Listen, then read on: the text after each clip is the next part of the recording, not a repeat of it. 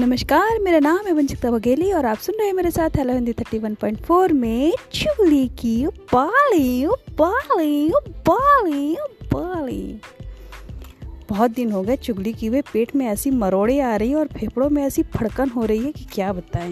लेकिन हमारी जिज्जी है ना, उनने मना की थी।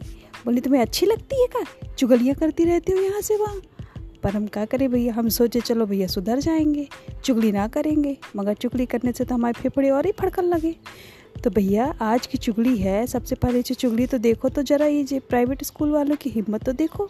पहले तो बोले कि फ़ीस बढ़ाएँगे फ़ीस बढ़ाएँगे।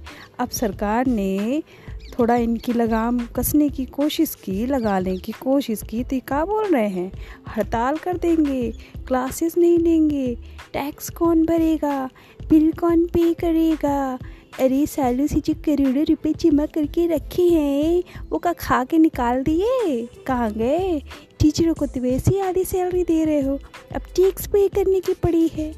तो ये तो हैं हमारे हिंदुस्तानी। इसी तरीके की हरकतें कर करके बस अपना पेट भरो। दुनिया को जान दो भाड़ में। सरकार बेचारी अकेले का कर ले, कहाँ जाए, कैसे करे? हैं? और दूसरी चुगलिया तो भैया हम ही लोगों के लिए है। वैक्सीन क्या लगवा लिए? जना अमरौती खा ली है। अमर हो गए हम लोग।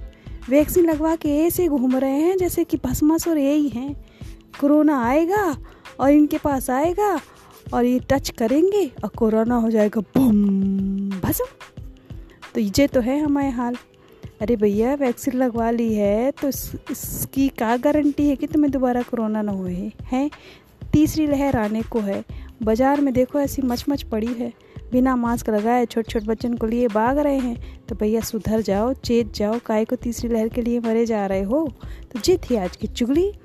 और अगली चुगली में मिलते हैं। फिर से हम, तब तक सुनते रहिए मेरे साथ hello Hindi thirty one point four में चुगली की पाली पाली पाली पाली